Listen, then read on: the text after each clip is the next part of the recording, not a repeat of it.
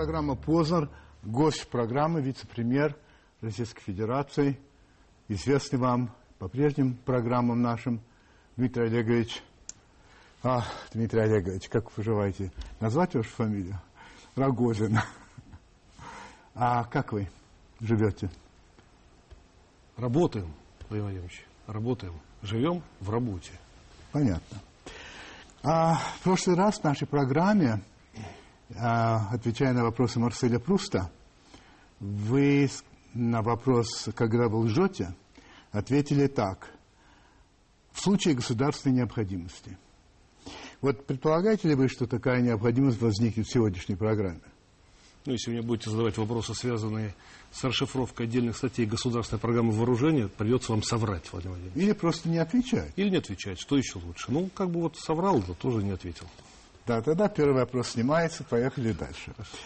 А во время нашей последней встречи, это было в декабре 2010 года, вы сказали, что вовсе не собираетесь работать в Брюсселе, так сказать, в качестве постоянного представителя Российской Федерации до конца жизни. А, и тогда же вы заявили следующее. Когда меня спрашивают, когда вы вернетесь в политику, мне смешно, потому что то, куда мне предлагают вернуться, это пока не политика. Ну вот вы вернулись в политику, Конечно, политику. да. Вот нельзя сказать, видимо, за, за 4 года работы в Брюсселе вы там завоевали у руководства НАТО большую популярность. Во всяком случае, рассказывает вот такую историю, что перед э, отъездом вы посадили э, перед э, э, штаб-квартирой НАТО э, два тополя. И все понимали, что имеется в виду, конечно, не деревья, а имеется в виду ракеты. И будто бы, значит, они не приняли этот дар у вас. Это вообще, это сказка или это правда? Ну, это правда, я люблю сажать деревья. Посадил в Брюсселе два тополя, один тополь, другой тополь М, ну, то есть мальчик. А, И сказал, что им здесь место. Ну, почему бы нет? Нет-нет, а как прижились? Да, конечно, все хорошо. Они растут и, ну, собственно говоря, набираются соков и сил. А когда вы меня спросили насчет политики, я все-таки, Да, наверное, остановлюсь на этом вопросе, отвечу вам. пожалуйста. Э, Дело, которым мне сейчас приходится заниматься в правительстве, оно, конечно, может показаться таким технократическим, с одной стороны, но на самом деле оно э, достаточно политическое, по той простой причине, что э, поднять оборонные заводы, да, поднять промышленность высокотехнологичную, отмобилизовать людей на выполнение государственной программы вооружения, решения, которые при- были приняты политическим руководством страны, в наше время достаточно сложно. То есть здесь необходимы как раз навыки политической работы, чтобы дать мотивацию и высокую цель тем людям, которые являются генеральными конструкторами, технологами, инженерами, рабочими, чтобы они поверили в эту задачу. И тогда она будет решена. Поэтому это политическая работа. Хорошо. А, вот скажите, пожалуйста, так сразу в начале программы, если бы сказали так, что Рогозин человек, в общем, антизападный, вы бы считали это справедливым упреком? Ну, не, не упреком даже, а просто характеристикой. Нет, я бы так не сказал. А, Знаете, мне кажется, что мы больше похожи, я говорю не только про себя, а про тех людей, с кем мне приходится работать, на такого двуглавого российского орла, наследие Византии. Одна голова которого смотрит на запад, другая на восток. В силу просто геополитических потребностей развития страны, ее истории, мы не можем делать каких-то однозначных ставок. Нет, нет, это я понимаю. Я говорю не об этом. И в конце концов, знаете, орел, птица, конечно, красивая, но не дружелюбная, хищная. Я не это имею в виду. Просто по вашему внутреннему настрою. А, ну, есть, в конце концов, люди, которые говорят, что западные ценности, э, ну, не мои ценности. В конце концов, э, э, я не очень это люблю, не очень приемлю и так далее, и так далее. Есть какие-то другие ценности, не знаю. Я именно вот в этом смысле вас спрашиваю. Нет, Вот, скорее всего, это как у Достоевского, Федора Михайловича. то есть, Ну, как бы два отечества, Европа нам тоже второе отечество. Вы так к этому Я, относитесь, конечно, да? к этому отношусь. Я люблю Европу и евро- европейские исторические корни, знаю их, изучал их. И когда работал 4 года в Европе, то э, со своей супругой мы посещали в выходные дни все э, удивительные, интересные места, связанные с европейской историей. Даже те, которые не были связаны с Россией напрямую. Поэтому они нас тоже интересовали не в меньшей степени. И вообще любой русский интеллигент должен знать европейскую историю. Это наша прародина. А, я прошу извинить, что я так долго задерживаюсь на этом вопросе, но вот в России всегда были и славянофилы, и западники. Вот вы скорее славянофил или западник, или ни тот, ни другой? Я скорее буду делать то, что полезно моей стране в конкретный исторический момент. Если ей полезно э, знать, изучать опыт Европы, в том числе опыт технологий, созданных в Европе, для того, чтобы применить их в деле возрождения своей собственной страны, значит, мы это будем делать. И у нас здесь не будет никакого стеснения и никакого квасного патриотизма. Но, тем не менее, мы это будем делать исключительно для одного – для усиления могущества собственной державы. Вот ответ на ваш вопрос. Прекрасный ответ, и тем не менее я спрашиваю вас как человека, и вы уходите от вопроса. Западник, славянофил, как человек, как вот Дмитрий Рогозин. Это другим судить. Я воспитан в семье с хорошими историческими традициями. Я еще раз говорю, мне очень сложно сказать, что я вот в этом полюсе или в этом а, полюсе. Ну, хорошо. Я, наверное, как, я еще раз говорю, как любой человек, который интересуется миром и его окружающим, э, я что-то пытаюсь понять и взять полезного для себя, в том числе лично, в европейской э, культуре. А русская культура часть ее, неотъемлемая часть. Как может это разрывать? Конечно, я русский сначала, потом я россиянин, то есть я гражданин России – ну и в-третьих, я европеец, конечно. А, когда мы встретились последний раз, если я не ошибаюсь, вы мне подарили несколько книжек своих, в том числе очень интересную книгу, которая называется «Враг народа», которая была написана в 2006 году, а которую вы посвятили президенту Путину. И в предисловии вы написали, в частности, следующее – когда-то я образно назвал партию «Родина» спецназом президента. Мы искренне хотели подставить молодому национальному лидеру наше плечо и горячее желание возродить былое величие Родины. Позже я забрал свои слова обратно. Забрал. Потому что Путин стал заложником системы власти, которую сам и выстроил. Сегодня прогнившая, коррумпированная и неэффективная власть стала главным тормозом развития России. Одолеть бюрократию с помощью лично преданных помощников, даже в мелочах, подражающих своему шефу, не получится. В таком деле нужны ответственные партнеры со своим профессиональным мнением, четкой враждебной, э, гражданской простите, позицией. Партнеры, способные говорить своему лидеру правду. Партнеры, готовые идти во власть не ради денег, привилегий и славы, а ради продолжения великой русской истории. Мы к такой борьбе готовы, но готов ли к ней президент, я не знаю. И все же я надеюсь, что президент Путин сделает правильный моральный выбор. Он сильный человек и способен все изменить. Поэтому я и посвящаю свою книгу ему. Ну и как? Надежды оправдались? Я написал эту книгу в самый сложный период своей жизни. Безусловно. Когда мне даже телефон э, не звонил. А люди, которые меня хорошо знали и встречались со мной на улицах переходили на другую сторону этой улицы. В этот период я написал эти слова. Да. Но я хочу сказать, что потом произошли большие изменения. Они были связаны с тем, что то, что нарабатывала политическая партия Родины, фракция Родины в Государственной Думе, стало воплощаться в жизнь. Появилась программа э, развития, защиты народа российского. То есть Солженицкая программа стала вдруг э, главным национальным проектом появилась Мюнхенская речь Путина, которая абсолютно соответствовала моему пониманию того, что должно быть и как должна Россия себя позиционировать в мире. Ну и, конечно, когда в прошлом году Владимир Владимирович позвал меня работать э, в правительство, и Дмитрий Анатольевич Медведев сделал мне официальное предложение, будучи президентом, я, конечно, принял это предложение, потому что я понимал, что ситуация меняется. И такие люди, которые думают о стране и профессионально подготовленных к тому, чтобы участвовать в ее управлении, нужны во власти. Проще всего стоять на обочине и поплевывать спину власти. Намного сложнее идти и брать на себя ответственность. И я пришел, пришел не один, пришел со своей командой, и мы работаем. Вот уже 11 месяцев мы работаем в правительстве, и я считаю, что за это время мы не совершили таких каких-то шагов, которые бы мы могли стесняться, зато есть чем уже, ну, может быть, не гордиться, но какие-то уже ростки совершенно нового, новой индустриализации страны. Поэтому мне абсолютно а, комфортно сегодня работать в правительстве И Российской ощущение Федерации. есть, что система меняется. У меня есть не просто надежда, у меня есть внутренняя гарантия того, что, что начался процесс возрождения страны, и я в нем участвую, и это хорошо.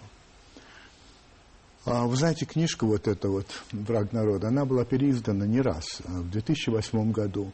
Там было предисловие тоже, в котором вы говорили о предыдущем предисловии и сказали, что вы решили там не менять ни одного слова. А, и а, поэтому я хочу процитировать ее еще раз в другое место. Я же свой выбор сделал давно. Я пришел в политику, чтобы ясно и четко выразить и защитить интересы моего народа. Я это буду делать в тех формах, которые сочту наиболее эффективными и приемлемыми для достижения победы. Я знаю силу русского народа, но я вижу всю несправедливость его нынешнего положения. Это моя борьба, и она рано или поздно увенчается успехом. Вот меня смущает здесь две вещи. Во-первых, сочетание слов «моя борьба». Вы понимаете, какие возникают аналогии. Вы человек грамотный. И второе, это вот что за несправедливое положение русского народа по сравнению со всеми прочими, которые живут в России. Или вы имеете в виду что-то другое? Я не могу понять, как сочетание двух слов э, «моя» и «борьба» может вас как-то смущать Ну, и, хорошо, и вы- двигать в какие-то значит, странные аллюзии. Хорошо. Значит, меня лично это никак не смущает. Это Добро. Моя борьба. Если я борюсь, значит, э, это моя борьба. Вы понимаете, о чем Нет, я, я не говорю? понимаю, Владимир не понимаю. Вы Не хотите, чтобы я объяснил? Нет, не надо ничего объяснять. Хорошо. Я понимаю, что, может быть, вы что-то можете понимать, но я вкладывал совершенно другой смысл. Именно Хорошо. тот, который я вложил. Добро. Это первое. Второе. То, что касается положения русского народа, ну, конечно, это положение вызывает у нас крайнюю обеспокоенность. Я об этом писал, кстати У говоря, нас это... ну, у меня, у моих друзей, у моих Так. коллег, соратников, с- у моих соотечественников. Э, Взять, к примеру, ну, скажем, то, сейчас, чем я занимаюсь. В марте этого года э, президент э, Дмитрий Анатольевич Медведев позвонил мне прямо в заседании Совета Безопасности и предложил мне дополнительную, очень сложную, очень важную работу. Стать специальным представителем по Приднестровью. И я работаю сейчас, вот буквально недавно вернулся из этого региона. Был в Кишиневе, но был и в, Тирасполе. Там 170 тысяч граждан Российской Федерации. Русские не только, кстати говоря, русские. Украинцы, молдаване, которые себя считают русскими в политическом смысле. Понимаю, да. Они нуждаются в защите со, своей- со стороны российского государства. У них нет консульства. Многие их права сегодня нарушаются, потому что регион находится в изоляции. Россия сегодня, как гарант мира в этом регионе, безусловно, должна сделать все для своих соотечественников. Вот то, о чем я говорю, о чем я писал. Разделенность нации, когда 25 миллионов находятся за пределами границы государства, которое образовалось в 1991 году, это национальная трагедия, которую не пережил ни один другой народ. И защищать своих соотечественников, русских по крови, по духу, по культуре, и не только русских, а тех, кто себя считает русскими, Причисляет, да. к русским. Да. Это Значит, высокая речь идет- патриотическая задача. Я правильно понимаю, что речь идет именно о тех, которые оказались не по своей воле за пределами своей страны. Об этих людях вы... Об этом вы говорите здесь, когда говорите несправедливое положение народа.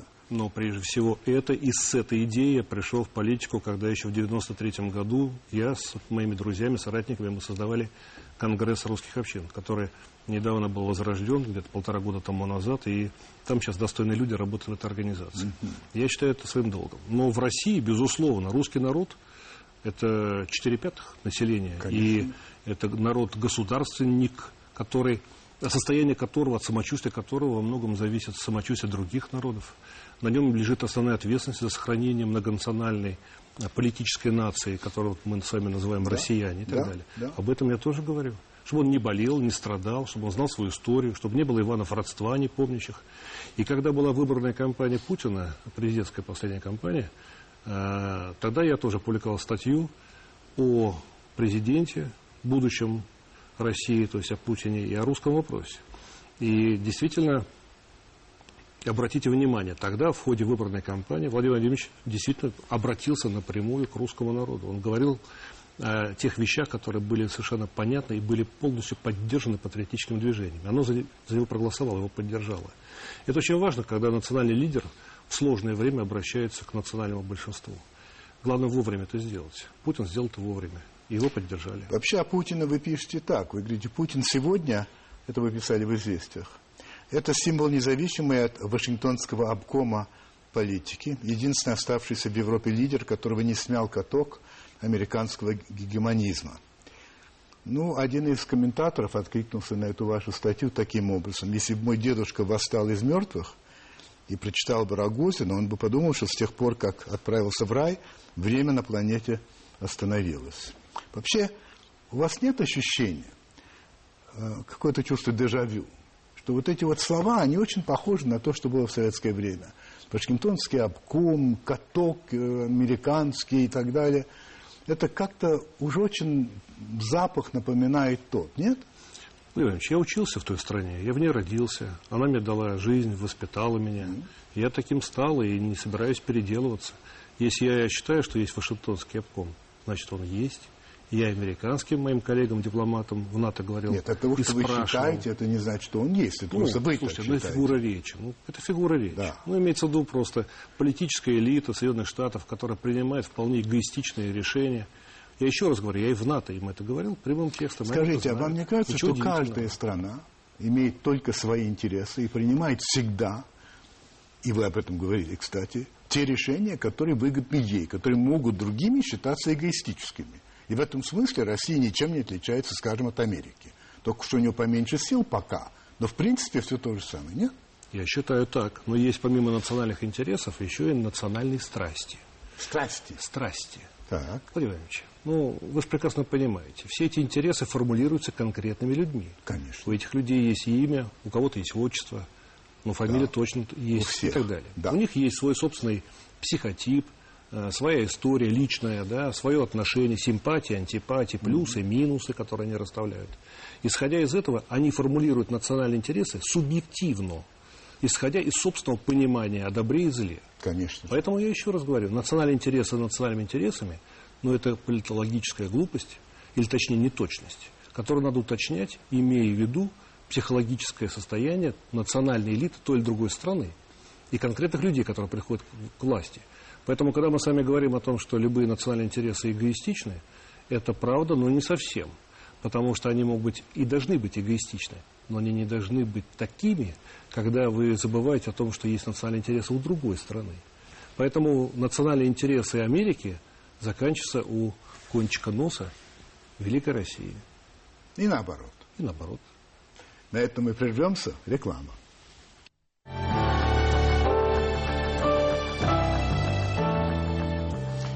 Дмитрий Олегович, вы вице-премьер. Можно сказать, что на самом верху, так сказать, властной пирамиды. Э, это та самая власть, которой всего лишь не так давно вы чуть ли не матом ругали. Э, и э, вот теперь вы в ней работали. Вообще, как происходит такая трансформация? И чем вот вы для себя объясняете, и, может быть, для ваших коллег и друзей, вот такое ну, не хочется сказать перерождение, но уж во всяком случае сближение с властью. Вот как это? Я как раз не очень понимаю ваш вопрос. Ну как? Ну, объясню. Вот Значит, я, нет, я власть-то все я та понял, же. Я понял, но не понял. Значит, понял, но не понял. Вот смотрите. А, меня моя страна готовила. Да, тщательно. А, я изучал языки, изучал а, разного рода науки, да, проходил, да. Значит, набирался опытом и так далее, далее. В принципе, я это делал не для того, чтобы стоять на баррикадах. Я это делал для того, чтобы быть полезным стране своей, да, государству. Да. Э, то есть быть политиком, патриотом значит прежде всего быть во власти. Стремиться. То есть это ненормальное состояние, когда человек, кто считает себя патриотом, находится вне власти. Ну. То есть это какое-то произошло, видимо, отторжение людей, которые, наоборот, хотели бы служить своему отечеству, своей стране, своей родине. Вот таким образом служить. Ну, а как еще Что служить? можно сами разными образом. Ну, а как, врачом можно служить. Можно врачом служить, да, да, конечно, конечно. Можно врачом. Да, но, но да. я, но я... Вы решили Да, так. у меня по-другому. Да, я да. воспитывался иначе и так далее. Да. Я политик. Я же не могу, как э, политик, работать врачом было бы ни к чему. Я, да, я тоже Я бы к вам пришел лечить это сто процентов. Ну, не обижайте меня. Может, я был хорошим, хорошим доктором, может быть, психотерапевтом, например. А, вот тогда да. Да, да, да. Я бы вас принял. Да, да. Вот. Короче говоря, э, поэтому это ненормальное состояние, когда люди, которые хотят быть полезными для страны, не могут самореализоваться в ней. Естественно, для меня вопроса не было по поводу того, могу ли я э, быть в правительстве, когда был Ельцин. Это было невозможно для меня. Когда Путин, возможно. Когда были проблемы э, политического характера в период как раз 5, 6, там, 7 годов, я не мог себе это позволить. А потом смог снова, потому что в 2008 году, когда президент Путин э, предложил мне работу в Брюсселе, при штаб-квартире НАТО, я понимал, что это не синекура.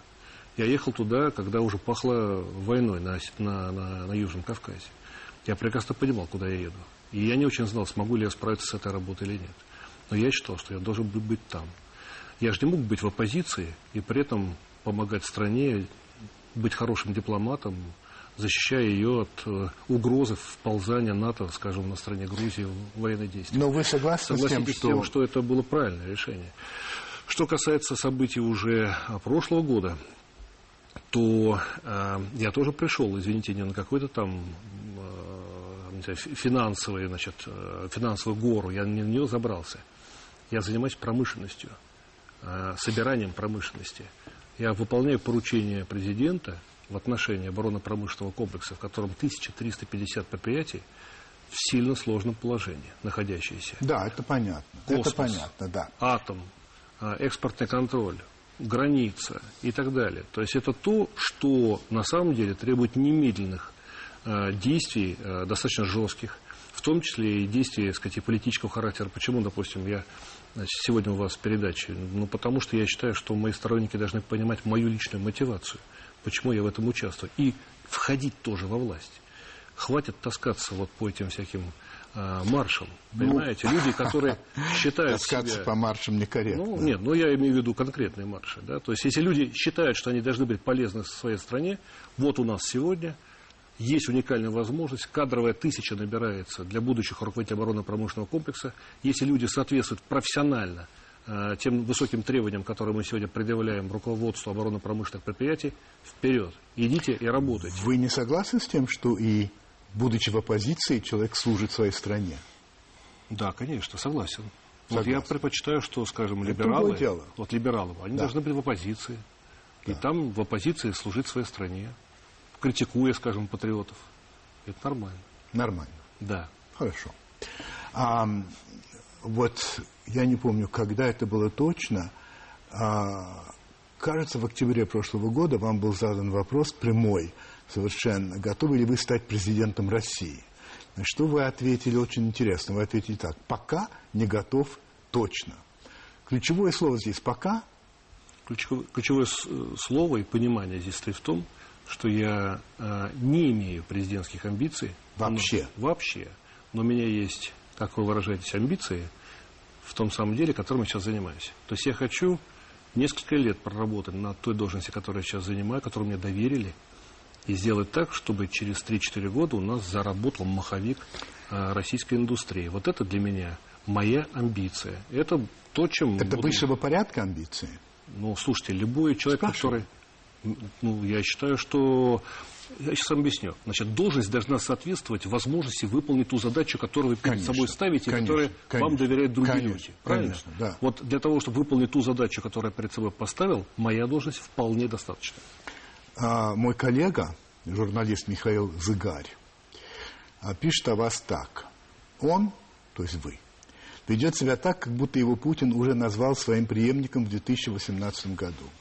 В новой должности он путешествует по стране, борется с коррупцией и разгильдяйством, устраивает публичные выволочки и пишет программные статьи, как будто он уже борется за свой электорат, электорат Путина, и Навального. Врет?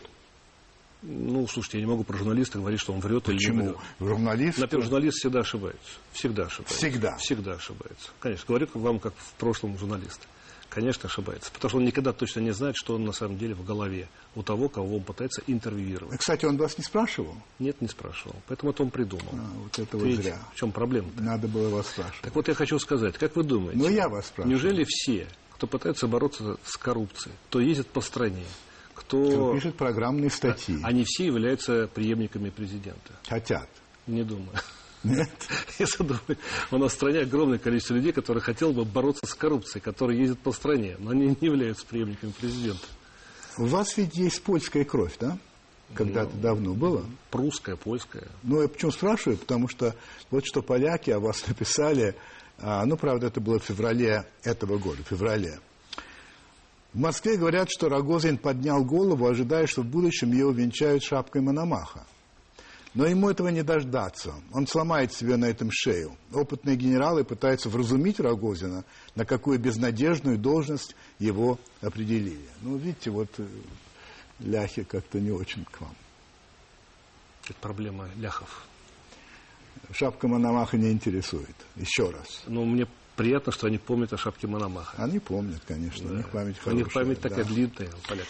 Если более серьезно, то западные комментаторы, анализируя, анализируя ваш, так сказать, вашу карьеру политическую, говорят, что трудности начались тогда, когда а, вот в своих заявленных статьях а, вы не стали исключать и президентских амбиций. Все-таки они их прочитали там. Собственно, а, этим они объясняют, что вас отправили от греха подальше, имея в виду, очевидно, НАТО.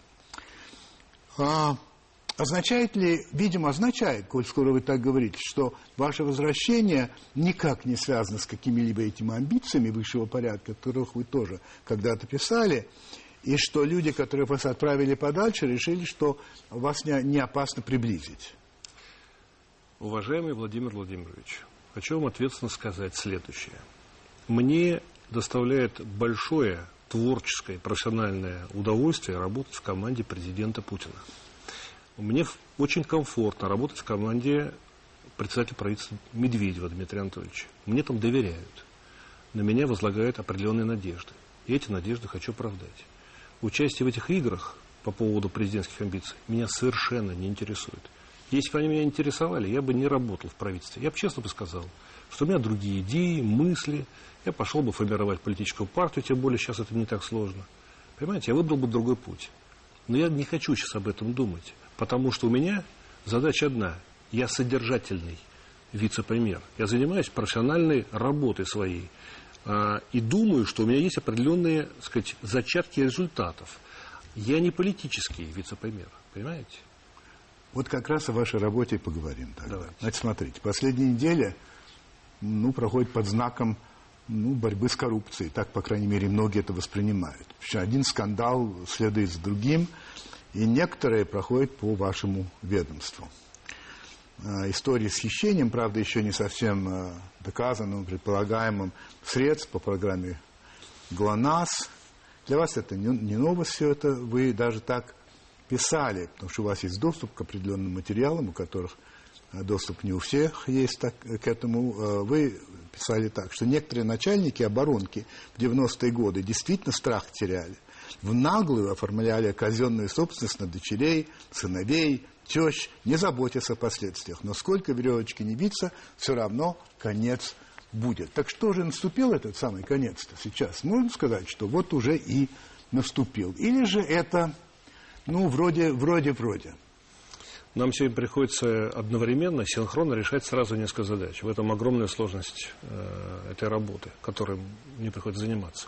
С одной стороны, есть задача. Родина выделила 23 триллиона рублей на перевооружение вооруженных сил к 2020 году.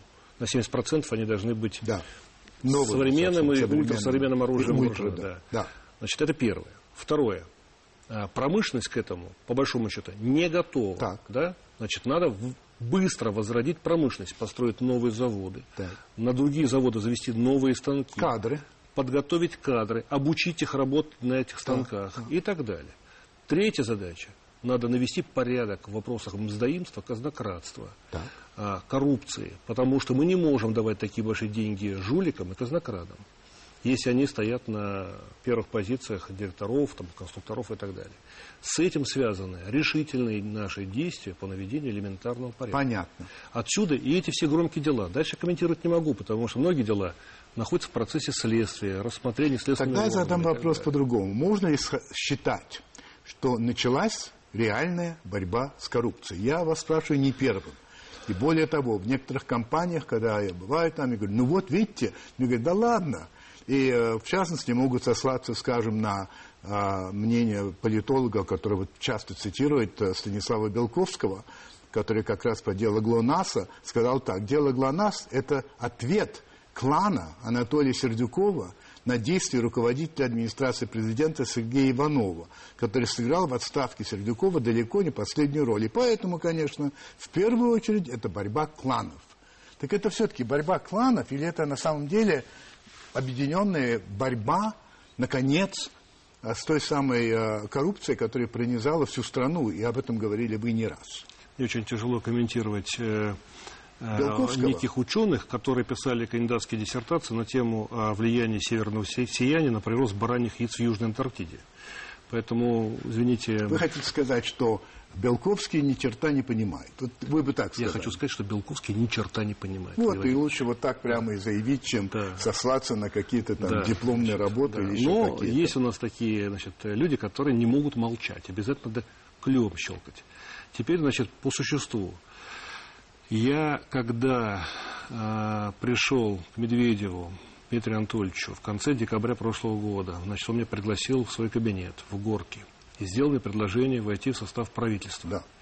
Тогда мы говорили с ним о борьбе с коррупцией. И я не могу сейчас пересказывать, естественно, без его согласия смысл этого разговора, но мне были даны все необходимые поручения и полномочия в этой связи. То же самое мне подтвердил Владимир Владимирович Путин. Поэтому если мы шутили бы с коррупцией, я бы не стал бы работать на этой работе. Главный военный прокурор России Сергей Фридинский заявил, что около 20% военного бюджета в прошлом году было разворовано коррумпированными чиновниками и подрядчиками. 20% это цитата, это заниженная оценка, отвечает на это глава Национального антикоррупционного комитета Кирилл Кабанов. 40% больше похоже на правду. Суммы откатов в гражданском секторе по некоторым оценкам доходят до 70%. То есть очевидно, что вся система выстроена именно так. Вся система. Вы обещали железной рукой, железным, сказать, железной рукой вырубать всякие поползновения на коррупцию. Чистка неминуема, как-то сказали вы. Так вот, серьезно ли считать, что можно только в одной области это сделать, не затрагивая всю систему. Все равно, как построить коммунизм в, одно отдельно, в одном отдельно взятом городе. Знаете? Вот как тут быть-то? Ну, Это не шире военных я, вопросов. Я, я не знаю Кабанова, значит, этих 40%. Ну, 20 Фридинского Сергея Николаевича знаю очень хорошо. Мы с ним, так э, сказать, давно друг друга знаем и в сложных точках горячих были, так сказать, вместе. Я знаю, что он э, достойный человек, врать не будет. Значит, если у них есть такого рода информация, значит, ну, мне э, нечего здесь добавлять. Я могу сказать только одно. Она, такая система, сложилась не сегодня и не вчера. Она давно такая система у нас сложилась. Вопрос состоит в том, что наводя порядок в этой сфере, мы должны не просто там кого-то хватать за хвост и тащить его на, на свежий воздух, показывая его всем. Главное в другом, создать правила, при которых, реализация которых, такого рода каздократство, сдаимство, да, кумовство, они будут сведены к минимуму. Ну, полностью не исчезнут, конечно, надо быть, э, не надо быть, не, и, бывает. не бывает такого. Не бывает. Но, э, значит, мы это сделаем. Что мы сделали за это время? И я хочу сказать о том, как сегодня, сегодня наводится порядок в размещении оборонного заказа. Указом президента выведен э, гособоронзаказ. Это такая федеральная служба по оборонному заказу. Раньше она находилась под Министерством обороны. Сегодня она выведена как надзорный и контролирующий орган в правительство непосредственно его введения. Это очень важно. Первое. Второе. А, сегодня вот под этой личиной там, секретных каких-то сказать, закрытых торгов э, шло кумовство при распределении таких самых сладких кусков оборонного заказа. Сейчас наводится порядок и в этом деле. Создается система государственная, автоматизированная система гособоронного заказа.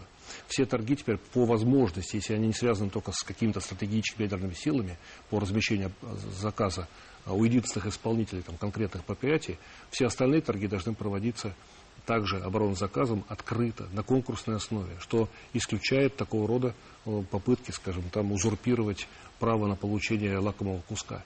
И многие другие вещи. Создана специальная высокого уровня межведомственная рабочая группа, которую возглавил Сергей Борисович Иванов. Я у него вместе с министром обороны э, заместителей значит, э, в этой группе, она скоро соберется, которая будет рассматривать все проблемные моменты оборонного заказа. То есть в течение вот нескольких последних месяцев ситуация она кардинально изменилась. Э, вы видите только видимую часть, естественно, конечно, да, конечно. вот эти разоблачения и так далее. Но есть и другая часть.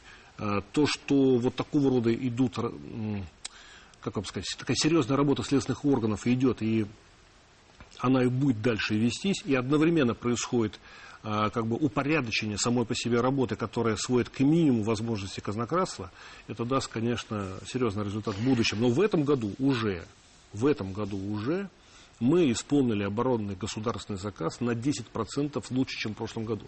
Считать, что эти 20% мы уже 10% у них отняли. Скажите, пожалуйста, вот а, можно ли считать, что то, что происходит сейчас в ВПК, в смысле вот а, разбирания с этими вопросами, это в какой-то степени, ну не хочется, ну скажем так, локомотив, который потянет за собой и все остальное. Вы мне подсказываете. Вы я мне подсказываете? Нет, вы мне просто подсказываете, я сам это хотел бы вам сказать. Вот смотрите, ну, я не хочу кого-то обижать, но по большому счету сегодня оборонка – это реальная экономика, реальная промышленность, которая существует в стране. Все остальные многие предприятия являются как бы ну, второй цех того же самого оборонного завода. Ну, например, Комсомольск на Амуре, авиационное предприятие. Один цех производит а, наши знаменитые боевые сушки, uh-huh. да, Су-30, Су-34, uh-huh. Су-35 и так далее. Второй цех – сухой суперджет. Это уже самолет для гражданской ну, авиации. Да, да. А, возьмем с вами, например, вертолетные предприятия. Они делают, скажем, милевскую и камовскую технику, естественно, для боевого раздела uh-huh. промышленности и для гражданского раздела. В, в современной экономике при трансферте технологий из гражданской в военную и наоборот, при создании технологий двойного назначения, разделить как-то вот промышленность на оборонную, сказать, и необоронную очень сложно.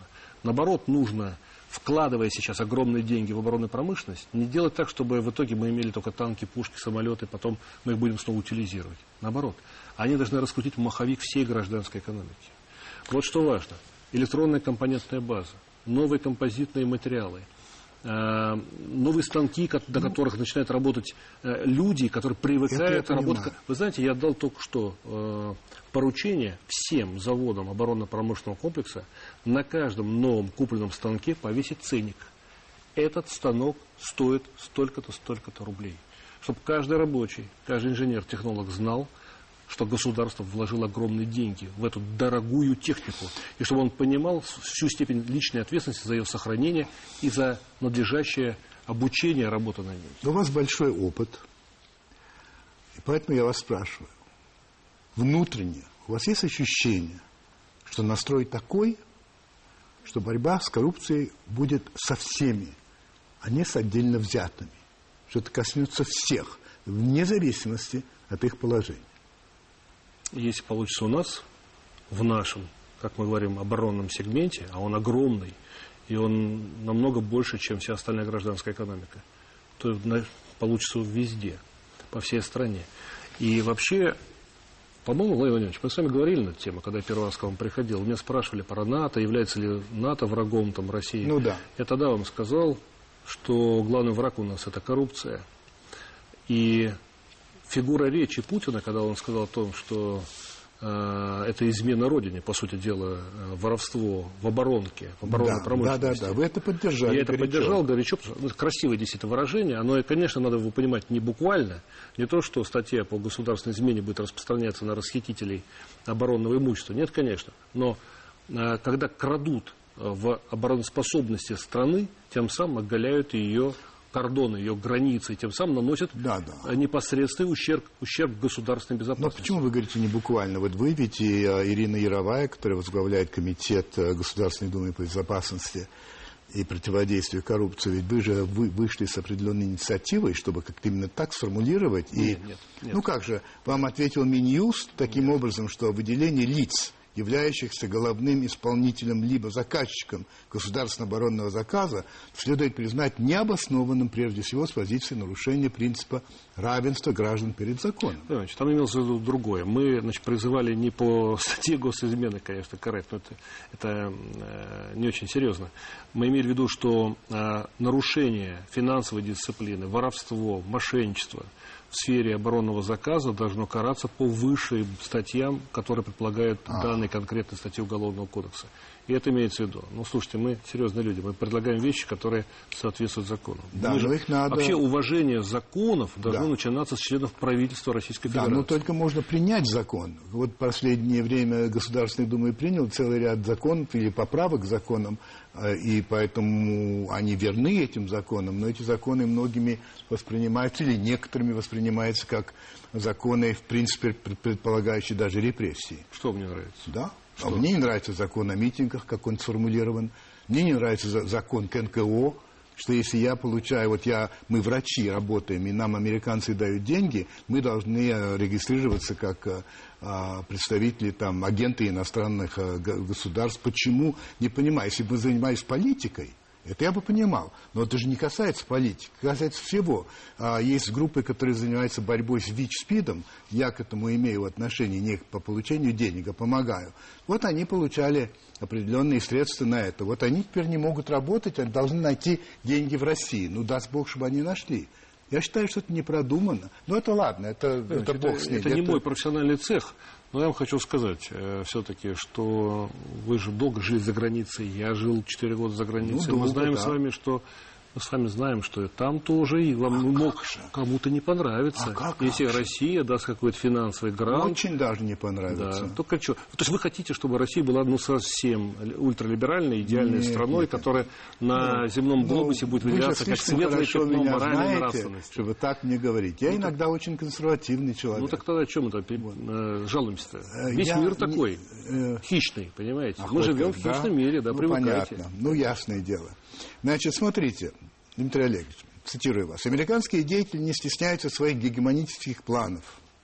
Не нужно быть пророком в своем отечестве, чтобы увидеть очевидное. Слабая Россия станет следующей жертвой быстро сходящего с ума мира. Это вы сказали в январе этого года. Вообще, что это за американские гегемонисты? Ну, вы понимаете, что это все слова, ну, из другого словаря какого-то. Ну, где гегемонисты? Да, они хотят иметь максимум, и мы хотим иметь максимум. Пока что они имеют больше возможностей, чем мы имеем. Может быть, потом это кончится. Ну, не совсем, Но какая, какая, какая слабость? И кто на нас нападет? Кто же собирается слабую Россию проглотить? Я кроме, может быть, я очень сильно ошибаюсь, но кроме Китая я как-то никого не вижу.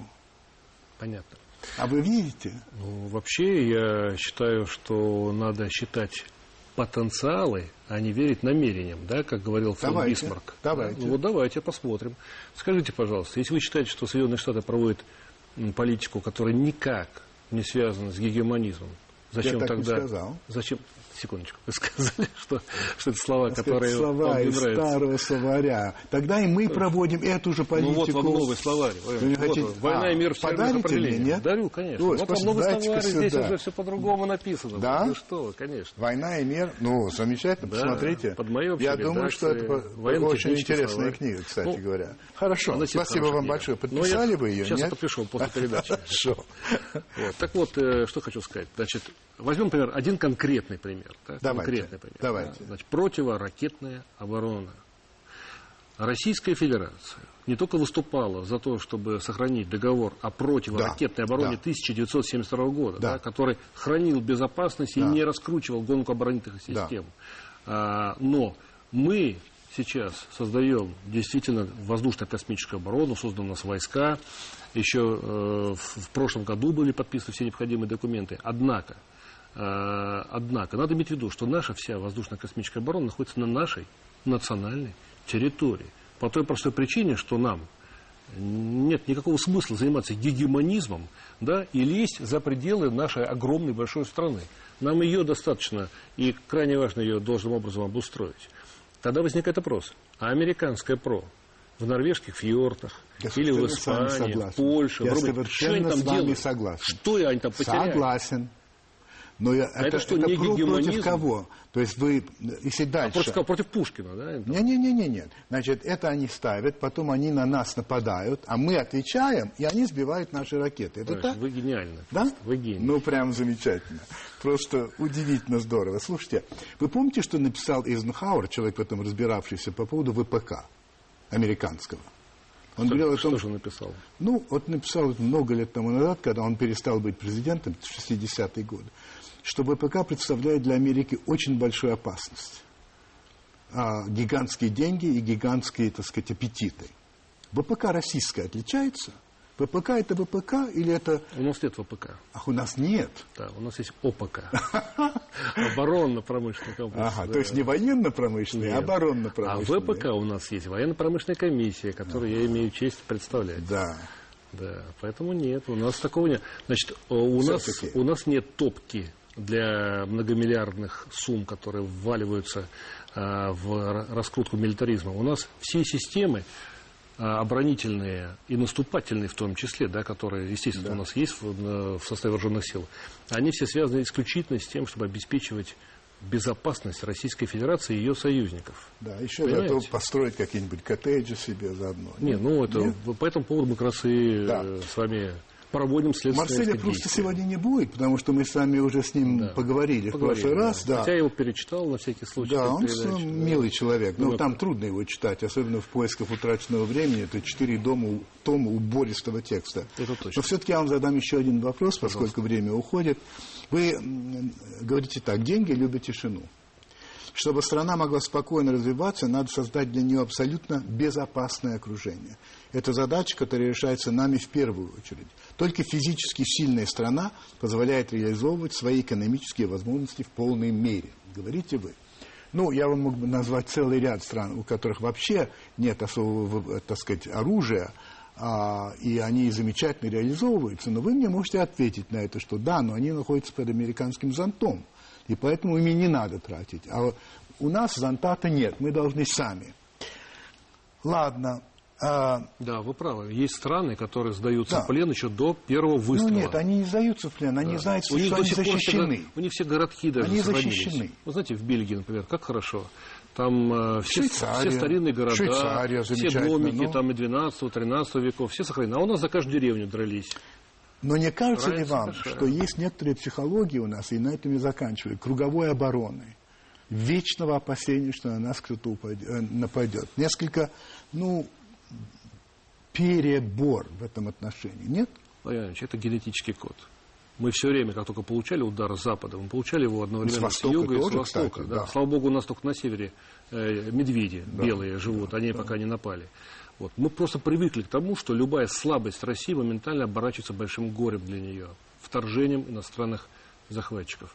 Это первое. Второе. Мы большая, очень большая страна, да. очень богатая. Да. Вся таблица Менделеева. Да. Но очень маленький народ. 140 миллионов.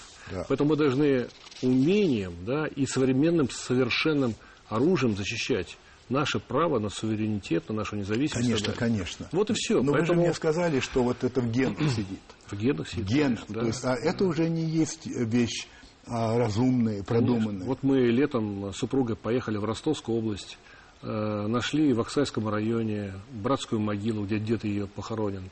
Он жить хотел тогда. Он слег э, в могилу в эту братскую, защищая свою родину. Понимаете? И вот эта вот память, она должна быть. Мы взяли детей своих с собой, они там поклонились Никто могилке. не спорит с вами. Понимаете, я вам скажу, э, ну, ощущение, я скажу по-другому. Вечно... Мы, наоборот, все прощаем. Другой Мы всем все Это прощаем. Любой другой народ гораздо был бы памятливее и мстительнее. Мы, наоборот, всем все прощаем. Но думать, что все прекрасно, и что мы можем нюхать ромашки и завязать узлом автомата Калашникова, рано и что, Владимир Владимирович. Я думаю, что этого никогда не будет значит, завязывать а узлом. А значит, всегда? Но я хочу сказать, что в то же время перебор вот этого вечного ощущения, Перебора что нет. мы окружены врагами, Перебора нет? Нет. нет. Э, вся наша стратегия строится на минимально необходимом э, уровне обороны и безопасности страны. Мы не позволяем никому вволакивать нас в гонку вооружения. И все, что мы запланировали, кстати говоря, по бюджету у нас не более там, 3,4% ВВП на оборону уходит. Возьмите США 4,7-5,2% на оборону ВВП. То есть мы даже при этих огромных расходах, которые я называл, 23 да. триллиона рублей, да. тем не менее мы сохраняем абсолютную стабильность бюджета и сохраняем возможность прибавлять в бюджете на здравоохранение, образование и так далее. Но деньги любят тишину. И нация должна находиться в состоянии, когда она знает точно, что вооруженные силы бряцают оружием, но о своих учениях они готовятся, у нас стальная мощь, и она не позволит кому бы то ни было даже думать, даже думать об агрессии. Большое спасибо. Я надеюсь, что через год, полтора, там как получится, я буду иметь удовольствие вас снова здесь видеть и посмотрим, что произошло за это время с этой самой коррупцией, которая является, конечно же, раковой опухолью. Да? Спасибо. Сделаем. Спасибо. Это был Дмитрий Рогозин. Всех благ.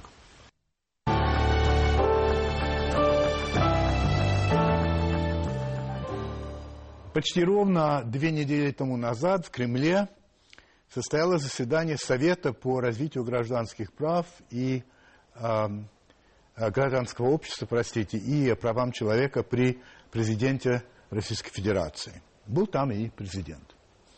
Речь шла, в частности, как мне сообщали, о телевидении, содержание которого вызывает, ну говоря мягко, всеобщее или почти всеобщее недовольство, раздражение – ну, естественно, как всегда бывает в России, было два вопроса. Кто виноват и что делать?